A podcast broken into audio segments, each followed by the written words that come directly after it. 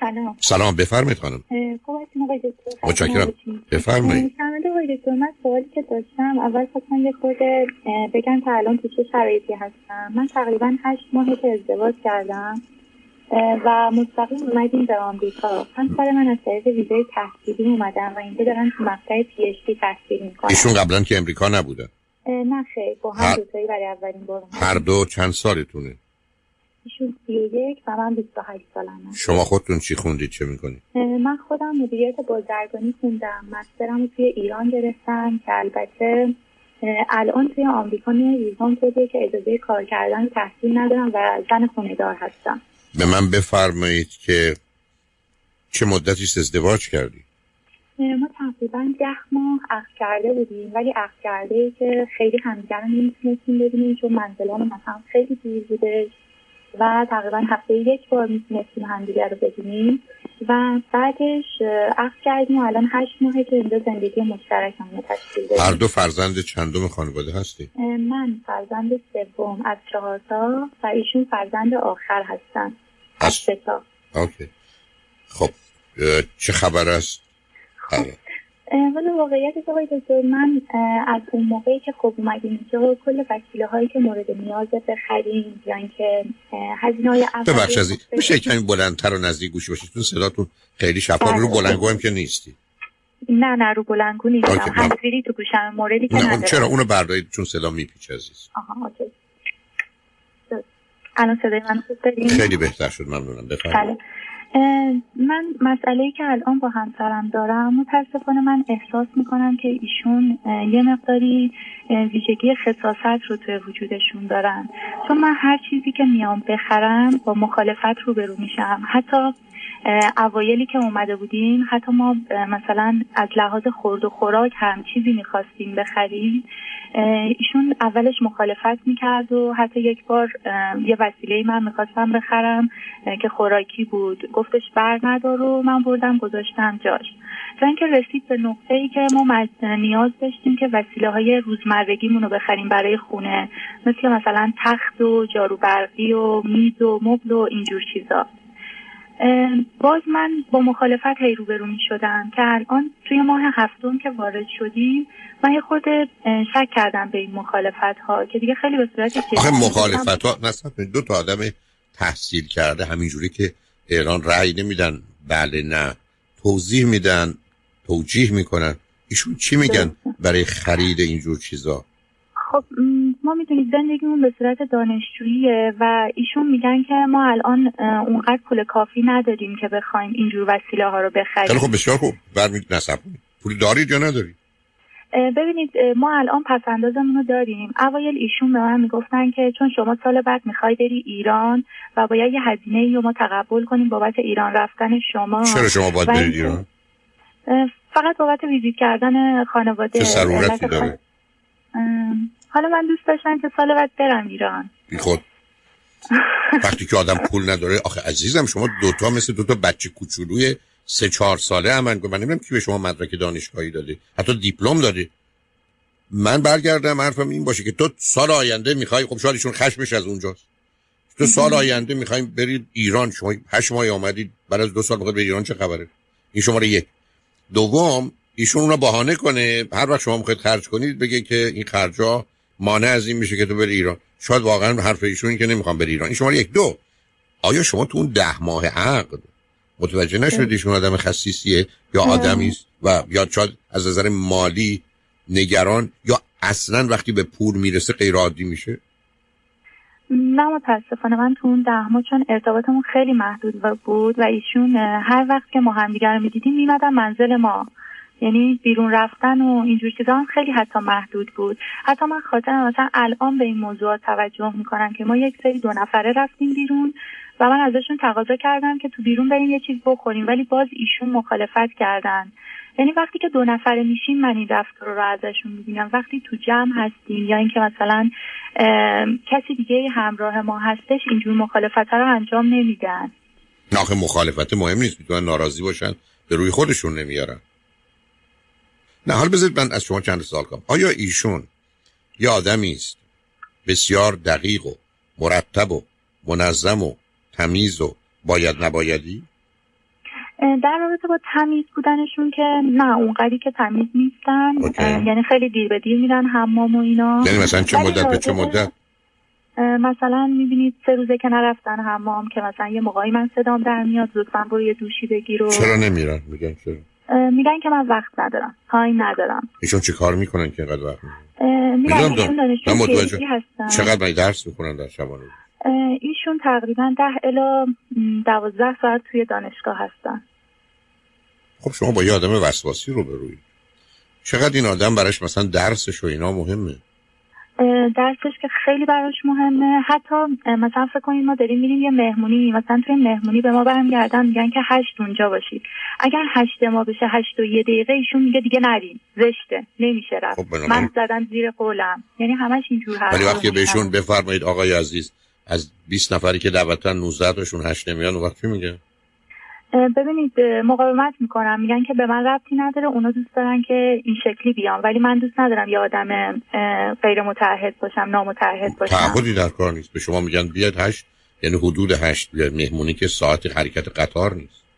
ولی من نمیتونم این تو اینجور مسائلشون رو توجیه کنم و همیشه هی فقط سعی میکنم که سر اون تایم. شما با یه آدم وسواسی روبرو هستید. چون دیگه وسواس در چه زمینه‌ای دیگه داره؟ یکی وقت، دیگه چی؟ مسئله دیگه ای که هستش راجب لباساشون هم هیچ وسواسیتی ندارن. یه نکته‌ای که راجب طرز لباس پوشیدنشون وجود داره، مثلا وقتی که زمستون شد خب ما از ایران لباسای خیلی کمی واسه خودمون آوردیم و ایشون فقط یه دونه لباس زمستونی داشت. من چندین هفته بودش که بهشون میگفتم که بریم یه لباس زمستونی دیگه بگیر که بتونی تنت کنی. می‌دیدید مثلا یک ماه داره اون لباس رو میپوشه بدون اینکه عوضش کنه و این موضوعات خیلی منو ناراحت می‌کنه. بذار من میدونم ایشون بشنون نارفشون بیمارن. اسم این بیماری عزیز. ایشون یه نگاهی به مسئله دارن. مطمئنم اگر چک کنید خواهید بین یک تا سه سالگیشون مشکل مدفوع داشتن. نمیدونم یه مشکلی هم که ایشون دارن مشکل لکنت زبان هم دارن که مادرشون اون موقع که اومده بود خواستگاری من میگفتن که تو بچگیش یه اتفاقی افتاد که ما ایشون از مثلا که درست صحبت میکرده ولی بعدش چه اتفاقی میفته؟ نه اتفاقی نمیفته. ایشون عزیزم تو خانواده‌ای که آیا شما پدر مادر رو اون دو تای دیگه گفتید پسرن یا دخترن؟ بچه‌ها پسرن، دو تاشون هم خواهر ندارن. سه تا پسر. شما درباره این خانواده چقدر میدونید؟ چقدر پدر و مادر بکنه نکنه باید و نبایدی هم؟ مادرشون خیلی بکنه نکنه باید و نبایده و شخصیت کاملا مذهبی و خشک دارن، طوری که نمیدونم رقصیدن واسه خودشون بد میدونن. مثلا من وقتی عقد کرده بودم من خیلی راحت میگشتم و وقتی اومده بودن خواستگاری من دیدن که من دختریم که موهام بیرونه، آرایشمو دارم، ولی وقتی که منو اولین بار توی خونهشون دیدم به من اومدن اشاره کردن که لطفاً رژتو پاک کن. مثلا یه شخصیت خیلی خشک و مذهبی هم دارن و انتظار دارن که همه اونطوری که ایشون دوست داره رفتار کنن. ببینید شما با یه شخصیت وسواسی مجبور روبرو هستید. هیچ وقت درباره او سی دی و Obsessive Compulsive Personality Disorder خوندید؟ ببینید عزیز، آدم وسواسی مجبور یا شخصیت وسواسی مجبور یه مقدار ویژگی داره. مرتب، منظم، دقیق، سر وقت، پرکار، فعال و بعدم یه مقدار در تصمیم گیری بسیار مردد، خسیس، خوددار. خب اینا شما همه صفاتی رو که دارید برای همسرتون میگید اون عزیز شما وارد یه فازی میشه که خفیفش شخصیت وسواسی مجبوره که من تو سی دی استراب آوردم و لطفاً حتما بشنویدش. شانزده تا صفت و ویژگی داره و دیگه شدید ای باشه او سی دی، برای که در یه زمینه‌ای هستن، برای که نگاهی که به جهان میکنن واقع بینانه نیست عزیز. یه مردی بیاد اینجا دوره دکترا در امریکا با یه دست مثلا لباس یا از لباس زمستانه بگرده، لباس دوم رو نخواد. چرا؟ دقیقا من مسئله یکی الان بیشتری مشکلی که با ایشون دارم یکی همین تمیز نبودنشونه و یه مسئله خیلی مثلا ریشاشون رو خیلی دیر به دیر میزنن و این موضوع منو ناراحت میکنه و یه مسئله خیلی بزرگتری که با ایشون دارم همین اینه که مثلا ما الان جارو برقی نداریم، بهشون میگم که جارو برقی بخریم میگه ما نیاز نداریم. یا مثلا مثلا فکر کنید ما از این جارو سنتی قدیمی نمیدونم شما میدونید ایران خیلی باب بود، جارو دستی نمیدونم خاطرتون بله بله. هست. ما یه دونه از اینا برای خودم ایران از ایران آوردم که مثلا یک ماه اولو که جارو ندارم بتونم خونمو تمیز کنم، ولی من الان هشت ماهه که با اون دارم خونمو تمیز میکنم و حتی یک بار من داشتم خونه رو جارو می‌کردم، ایشون اومد گفتش که نکنین این کارو، برای چی داری می‌کنی، چرا دستتو اذیت می‌کنی؟ که من گفتم خب خونه کثیفه، خونه پر مو، آشغاله، باید جارو بشه، داریم توش زندگی می‌کنیم. ایشون گفتن که مو خودمونه دیگه، چیه مگه؟ من پاسخشون به من این بوده. شما من رابطه جنسیتون با هم چطوره؟ خوب بد متوسط؟ والا متاسفانه یه خورده توی رابطه جنسی هم ایشون نمیدونم حالا درسته یا نه، چون من هیچ سابقه رابطه جنسی ندارم و نمیدونم آقایون چجوری هستن دقیقا، احساس میکنم یه خورده زود انسال میشن، بنابراین معلومه پرمچور ایجاکولیشن. برای که ببینید ایشون یه تنف خشم و تنفری داره و این خشم و تنفر از مادرش میاد، یعنی ایشون یه حالت لاو هیت ریلیشن، مهر و کین داره و متاسفانه دلیل اصلی که پسر بچه‌ها یا مردا دچار پریمچور ایجاکولیشن میشن یکی تنفری است از مادر در کودکی به دلایلی پیدا میکنن، دوم خود ارضایی هایی که به دلیل احساس بار گناه زمینه رو فراهم میکنه که بخوام با سرعت در حقیقت گناه رو به آخر برسونن و در نتیجه سیستم به گونه‌ای در میاد که رابطه جنسیشون کوتاه مدت خواهد بود، یعنی توانایی نگه داشتن خودشون ندارن، برای اینکه در حالت عادی یه مرد در شرایط عادی میتونه همونطور که میتونه ده دقیقه بعد یا بیست دقیقه بعد بره دستشویی اگر بخواد، میتونه خودشو نگه داره، نه اینکه اختیار رو نداشته باشه و این علامت دیگری از حالت عصبی. شما اگر نگاه کنید به سیدی خشم و عصبانیت من، هشت تا صفت و ویژگی آدم نوراتیک یا عصبی داره که یکیش برمیگرده در آقایون به سرعت ارضا یا انزال و در خانم‌ها برمیگره به نداشتن ارگازم و کلایمکس. مجبورم بهتون بگم چون من متاسفانه رو خط رادیو چیزی رو نمیتونم بگم، همسر شما گرفتار و بیمارن و احتیاج به کمک حرفه‌ای دارن، برای که این نگاه و نظر نگاه و نظر درستی نیست. حتی موضوع مربوط به نظافت، همونطور که میدونیم نود درصد آدمای وسواسی بسیار به نظافت حساسن، ده درصد بسیار در حقیقت بی‌اعتنا و بی‌توجهن و همسر شما هم به نظر میرسه چنین.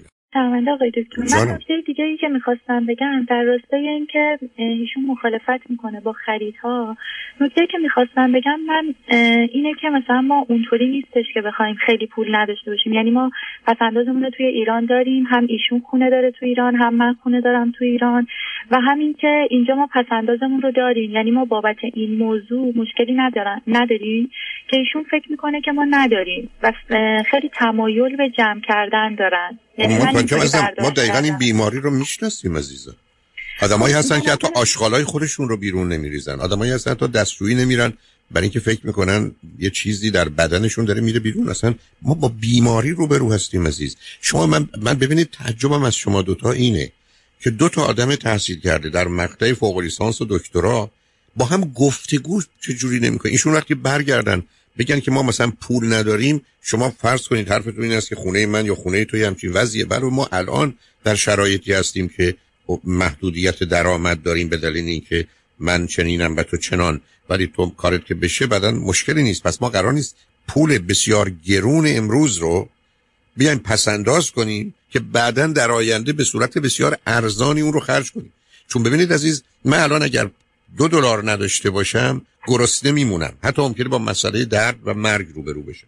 من بیام این پول رو نگه دارم که بعداً سی سال دیگه مثلا میخوام برم کراوات بخرم. ببینید یعنی من اصلا حیرت میکنم از منطق ایشون، مگر اینکه بپذیری شما نمیخواد با من چونه میزنی. ایشون بیمار عزیز، ایشون جهانی رو میبینه که مثلا وقتی یه چیزی رو بلند میبینه ایشون کوتاه میبینه، یعنی شده دنیای وارونه‌ای برای خودش درست کرده و این مسئله برمیگرده به آسیب سنگین کودکی و در همین جا بسیار متوقف نمیشه. ایشون وقتی میرسه به چیزای دیگری که در ارتباط با آدماست، فرض کنید در جهت داشتن فرزند، تربیت فرزند یا داشتن ارتباطات مسئله خواهید داشت. شما الان علامتش رو در این موضوع نشون میدید. ببینید مردم جهان سر سه چیز گیرند و گرفتار، کمترینش پول، دوم مذهب و سوم مسائل و موضوعات جنسی. خب ایشون هر سه تا رو داره، یعنی هر سه تا توش گیر است و گرفتاری. علاوه آیا شما فکر میکنید به ایشون میتونید بگید که این، فرض کنید شما سیدی ترس و اضطراب و وحشت من رو برسید به نسبت شخصیت وسواسی مجبور، مثلا شاید نیم ساعته یا یک ساعت یه سیدی ایشون بشنون، اگر یه آدمی است که حاضر یه نگاه واقع بینانه کنه متوجه میشه که من دارم ایشون رو توصیف میکنم و این یه گرفتاری و بیماریه، یه اختلال شخصیتیه.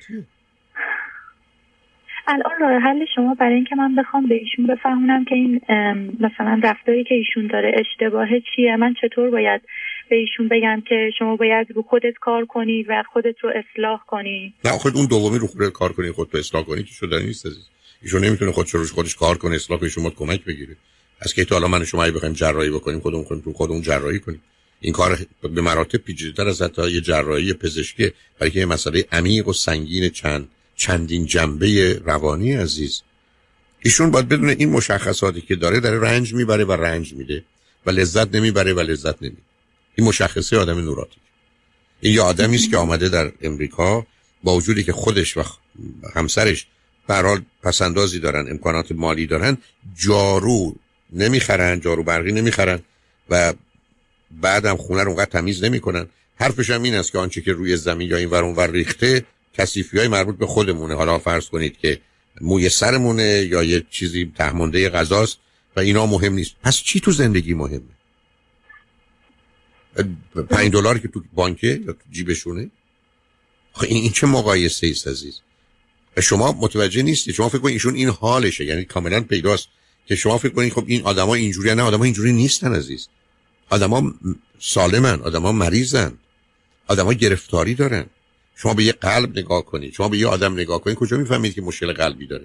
شما از کجا میفهمید که این مشکل سنگ کلیه داره؟ آخه این نگاه سطحی شماست به موضوع. ولی وقتی حال ایشون رو توصیف میکنید، شما اگر برید هر جا برید برای شخصیت وسواسی مجبور رو یا اوسیدی رو بخونید، ایشون یه آدم مضطرب نگرانی است که یه وحشتی برای نداری داره و از دست دادن داره. ضمناً همه چیزو نگه داشته. بذارید من برای شما یه توضیح بدم. ببینید عزیز، بین یک تا سه سالگی مهمترین مسئله‌ای که در مورد کودک دو چیزه. یکی آزادیه که بهش اجازه بدن هر کاری رو بکنه، فقط مواظب باشن برای خودش و دیگری خطر به وجود نیاره. یعنی مسئله اصلی اتونومی یا خودمختاری یک تا سه سالگی یا چهار تا سی و شش ماهگی. موضوع اصلی و اساسی آزادی. چرا؟ برای که مغز در خودش رو باز میکنه و مثل یه پرنده‌ای که میخواد پر در بیاره شروع میکنه دونه دونه پرار بیرون زدن و وظیفه پدر و مادری که شرایطی فراهم کنن که این پرها بیرون بیاد تا این مرغی کمکرون بی پر و باله صاحب پر و بال بشه برای پرواز. اما اگر پدر و مادری بالای سرش باشن که با بکن و نکن و باید و نباید و قید و بند و محدودیت همراه کنن، دونه دونه پراشو میکنن و بنابراین اون رو تبدیل میکنن به جای یک مرغ دور پرواز تبدیل میکنن به یه مرغ خانگی که پر و بالش تماماً شکسته و یا کنده شد. حالا این وضعیت وقتی دیگه ویرانگر میشه که کودک مشکل عمل مدفوع داشته باشه، یعنی برخورد پدر مادر به خاطر نجس و طاهر یا هر باور و اعتقاد دیگری که دارن نسبت به کودک به گونه‌ای باشه که مسئله مدفوعش مسئله بشه و چون کودک خودشو نگه میداره برای اینکه اون اتفاق بد نیفته مدفوع برمیگرده. بیست و چهار ساعت بعد معمولا میاد پایین، حالا یه مقدار مواد مایع خودشو از دست داده، یبوست پیدا میشه. یه بار دیگه بره بالا، دیگه به این راحتی‌ها بر وقتی برمیگره بدون درد و حتی بدون خونریزی نخواهد بود و بنابراین بچه‌هایی هستن که اینجا مشکل اول دفع پیدا می‌کنن. اما اشکال کار در اینه که در اون زمان به تعبیری که میشه فهمیدش مرگ مغز هم خودش رو جمع می‌کنه، یعنی تبدیل میشن به یه آدم خوددار، تبدیل میشن به یه جمع آوری کننده، تبدیل میشن به یه نگاه دارنده. هیچ وقت نمیخوان چیزی رو بدن برای که میشه جانشون رو درن میدن. روزی که شما بهشون میگید این لقمه نون رو بده، میشه که دارین میگید دستتو ببر به من بده. بنابراین براشون دور کردن آنچه که دارن از خودشون بسیار سخت و سنگینه و احساس بسیار بدی دارن. به همین جهته که کوشش میکنن هر چی دارن نگه دارن. حالا آشغالم روزم این بود بود، آشغالای خودمونه.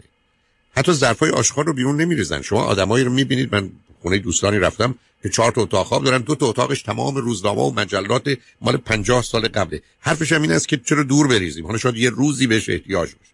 این بیماری عزیز، این هولدینگ و نا و لت گو نکردن یه گرفتاری و بیماریه که بین یک تا سه سالگی وقتی اتفاق افتاد سیستم عصبی یا مغز خودشو جمع میکنه. محبتش رو نمیتونه به راحتی ابراز کنه، احساسش رو نمیتونه ابراز بکنه. یا آدمی میشه بسیار خشک، یا آدمی میشه باید و نبایدی، یا آدمی میشه سرشو میندازه پایین در یه زمینه‌ای با وسواسی که داره حتما میتونه پیش بره، یعنی برنده میشه، نه موفق، ولی بقیه زمینه‌های زندگی رو نادیده میگیره. چیزای دیگه براش اصلا اهمیتی نداره. موضوعی که دوتا میشن که میشه همه زندگیش و همه هدف زندگیش. شما با یه آسیب جدی سیستم عصبی روبرو هستی. اینکه وقتی شما من میفرمایید بره رو خودش کار بکنه، نه رو خودش نمیتونه کار کنه. یک کسی باید جلوش بیسته و بعد وادارش کنه به رفتار متفاوت و این بسا در این زمینه تازه روان درمانی کافی نیست. دارو احتیاج است برای که مغز آروم بگیره. ایشون وقتی که شما یه خرجی میکنید احساس بدی میکنه. وقتی شما یه چیزی بذارید به علاوه میلش چیزی بخرید، حتی اونجوری که میگید مثلا در حضور جمع ممکنه به روی خودش نیاره، ولی اگر واقعا ازش بپرسید که تو حال و احساس خوبی داری، به شما حتما خواهد گفت نه. پس بنابراین یه چیزی رو در در خودش خفه میکنه و این همون چیزی است که به زودی تبدیل میشه به همون تنفری که نسبت به مادر داشته، به ویژه روی همسر بریزه. بنابراین شما با مشکل جدی روبرو هستید. شما الان دو تایی چون درگیر موضوعی مختلف زندگی هستید، بنابراین توجهی نمی‌کنید به اینکه چه خبر است بینتون. زندگی شما در یه همچین چارچوبی خشک، خالی، همراه با فاصله است. شما به گونه‌ای با من حرف می‌زنید مثل که برای اولین بار یه ساعت قبلشون رو شناختید. شما یه ده ماه عقد بودید، هشت ماه ازدواج کردید. برای شما ناشناخته است. حرفای ایشون رو شما اصلاً نمی‌تونید برای من توضیح بدید. یعنی برگرده بگید چرا نکنید. وقتی هم که شما فرض کنید برمیگردید میگید اینا بخریم، میگه خب داریم پس‌انداز می‌کنیم که سال دیگه که تو می‌خوای بری ایران پول بلیط هواپیما تو داشته باشیم. اصلا غیر از اینه که ایشون داره با زیرکی و باهوشی که حتما باهوشه داره یه جوری این پیام به شما میده برای چی می‌خوای همش خرج بکنی. آدمی که نگران یه دلار دو دلاری رفت بیاد هزار دلار پول هواپیمای شما رو بده.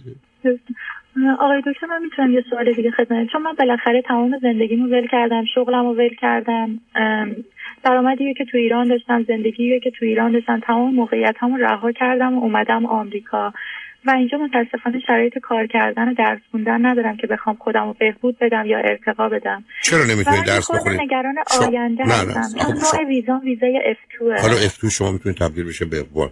شما اگر پذیرش بگیرید میتونید تبدیلش کنید. درسته، ولی چون فعلا زبانم اوکی نیست نمیتونم. آره شما شما یه شما بسیشون آدم مضطرب و وسواس. مگر من شما تو این دنیا اومدید فقط درس بخونید؟ من شما مگر ما تو این دنیا به ما خداوند گفته برید دنیا درس بخونید، کتابا رو بریزید تو مغزتون، بعد مثل زنبور عسل کار بکنید. خب از زندگیتون رضا به ورزشتون رو بکنید، با جنب زمینه‌های دیگر زندگی آشنا بشید، انگلیسیتون رو خوب کنید، یه سال بعد برید دانشگاه. درسته، دقیقاً من الان این مشکل رو ندارم. من الان مشکلم اینه که مثلا من به یه همچین شخصیتی روبرو هم روبرو هستم و اگر بخوایم چند سال دیگه یه بچه‌ای بخواد شما بیش از این گرفتارید عزیز. ببینید شما هم حالتون هیچ خوب نیست. شما هم از در روانی ارزیاب می‌خواید قربونتون یه مقدار بخونید. میتونم ازتون خواهش کنم نه اینکه بخوام سی دی های من رو بشنوید. شما سی دی ترس و اضطراب و وحشت و استرس، افسردگی و خشم و عصبانیت روی هم بیست و هشت ساعت بشنوید. دو اوکی. برید سراغ شخصیت سالم و نرمال و ده تا شخصیت بیمار، اونم روی هم بیست و هشت ساعته. شما پنجاه و شش ساعتتون رو بگذارید. دختر باهوش هستید، همسرتون هم همینطور. پنجاه و شش ساعت این حرفا رو که بیخود است فقط بشنوید. من مطمئنم نگاه و نظرتون راجع به خودتون، رابطتون و زندگیتون عوض میشه. همه اینا رو میشه درست کرد ولی از راهش و به طریقی که کار میکنه. ولی شما کاملا به من پیامی که دارید میدید، شما مادر مضطرب و نگرانی هستید، میفهمم از کجا میای. تنها تو زندگی اینه که من هر چی زودتر دکترامو بگیرم و بعد از اون مثل این داستانای امریکایی لیو هپیلی ایور افتر بعدش دیگه با خوشبختی زندگی کنم. همچین خبری نیست عزیز. یعنی اونجا هم باز آغاز کارهای دیگه است. به همین جهت است که از نظر من عزیز شما کاملا در یک تاریکی و در یک ابهام در زندگی میکنید. همه چیز ناشناخته و پنهانه. چراغا رو روشن کنید و این چراغا واقعا برخی از اوقات فقط زدن یه سوئیچه. شما فقط همین نمیخوام هم هزینه کنید با توجه به حرفای زدید. شما این پنجاه و شش ساعت رو یک بار شما یا همسرتون بشنوید، من مطمئنم نگاه و نظرتون راجع به همه چیز عوض میشه. برای که پیداست تو این زمینه واقعا کم میدونید عزیز. بنابراین ولی خوشبختانه همه اینا قابل تصحیح، ولی به راهش و از طریق نحوهی که کار میکنه شما اون رو انجام بدید، بقیه‌اش هم درست خواهد شد. میدونم اگر بگذارید حرفای منو همسرتون بشنون ناراحت میشن، ولی اشکالی نداره. بگذارید بشنون، شاید ایشون هم حاضر بشن یه نگاهی به خودشون بکنن و این فرصت رو بدن. و اگر این کارو نمیخواید بکنید، یه روانشناس خوب من نمیدونم کجای امریکایی پیدا کنید ایرانی که باهاش صحبت کنید. به هر حال امیدوارم حل بشه. خوشحال شدم باهاتون صحبت کردم. مرسی، لطف کردید. ممنون از راهنماییتون. خدا نگهدار.